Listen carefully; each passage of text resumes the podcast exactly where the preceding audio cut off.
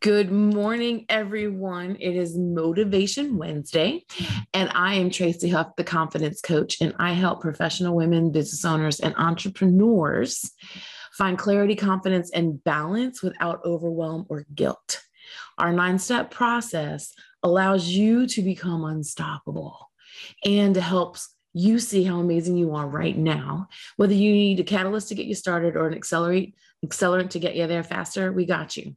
So, today what I want to talk about is do you know the one thing that you're good at? Do you know the one the one thing that you are good at that of course, we're all good at a lot of things, right? We're, we're, we're, multitaskers. Multitasking has been happening for a while. And there are a lot of things that we're good at. But what is the one thing that you're really good at, that you're so good at, it comes so naturally to you that you don't even know that you're good at it? Right. That's what I want to talk about today. And I want to talk about how to use that to motivate you. So I'm going to share for me, the one thing is I am the confidence coach. And I am the confidence coach because I got to create it for myself first. So those of you that have read my book know this story, but for those of you that haven't read my book, my book, um, How to Punch Failure in the Face, I, I tell it from the very beginning that I was disowned by my family when I was 18 because I got pregnant. So I was 18, pregnant, in the army, stationed in Germany, and uh, my husband and I weren't really supposed to be seeing each other. I was a private, he was a sergeant. Those of you that are military know that. So we had that pressure. And um, my family disowned me. They wouldn't talk to me. We became Italian all of a sudden, and my name was not allowed to be spoken in the house. So I had to create the family that I lost. And I expected them to show up. And every single time in my life, from the time I was 18, even now, um, that when I need those roles of family fulfilled, they show up. And I get to do that. So the lessons that I got to learn in the process, the lessons that I got to learn in creating confidence, I did for myself first. I did that for me first. And that's how I can sit here and tell you that I am the confidence coach and that I am a confidence expert because I did it for me. Because I could have allowed that situation to create something completely different for myself. I could have allowed it to crush me. I could have allowed it to impact how I felt about myself and how I felt about the world and how I felt about my husband and how I felt about my baby and my baby who's now 30, right? But I chose something different. So, my question to you is what happened to you? What is something that maybe was born out of pain for you that has allowed you to create a natural ability that others can benefit from? What is that? Have you thought about that? Right? And if you haven't thought about that, I know you're thinking, yeah, but how is that motivating? How does that motivate me to do, or how does that motivate me to take action? And I'm just going to share how it motivates me because I've taken that on and it's something that I naturally do. And writing the book and doing what I do in martial arts, it's something I intentionally do for other people now. That I know that I can help them when they come into our community and our world. I create the space that they need to believe in themselves first. Because sometimes we just need someone else to see it in us too.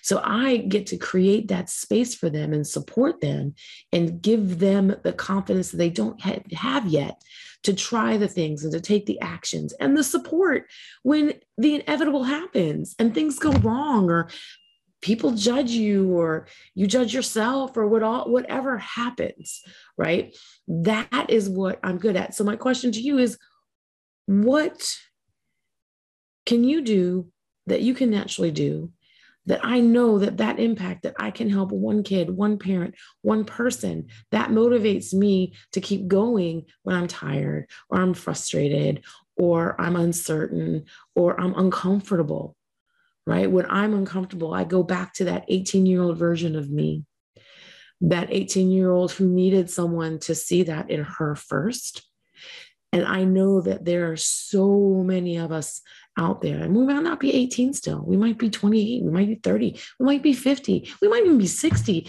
and still letting these things impact us.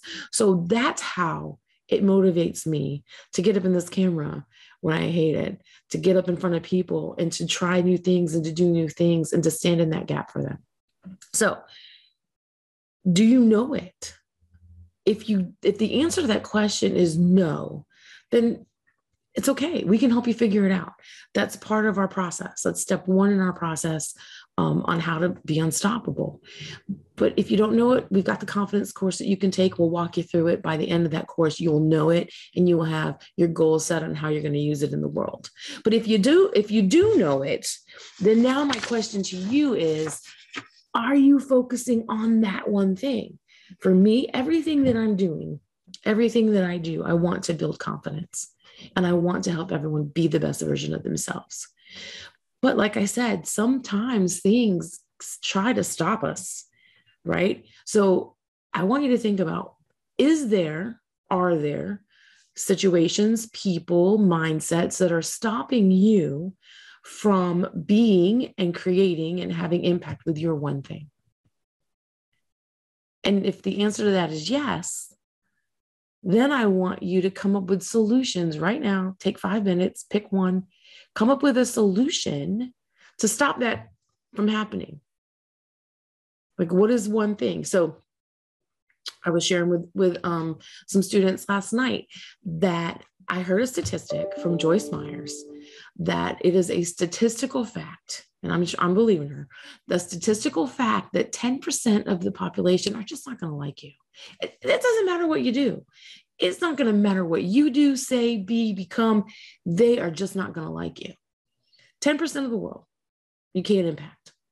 So when I encounter someone that doesn't agree or doesn't like or isn't here for my message or who who doesn't want my help mentally i just say they're my 10% and that helps me not attach to their feelings or how it might it could create for me and how i feel about myself if that makes sense so that's one thing that you can do to offset that the other thing that you need to do is list why you must use your one thing or why you must be that and protect it and safeguard it and act on it. And what are those things? What are those things that must be? I already shared with you guys my purpose is to help as many women, men, children, families be the best versions of themselves because that is the world that I want to live in. I want to live in a world where we're all being who we are supposed to be. And I want to live in a world and see what we create with that. That is one of my reasons. What is yours? Give it some thought. Use it to motivate and inspire you when it's hard.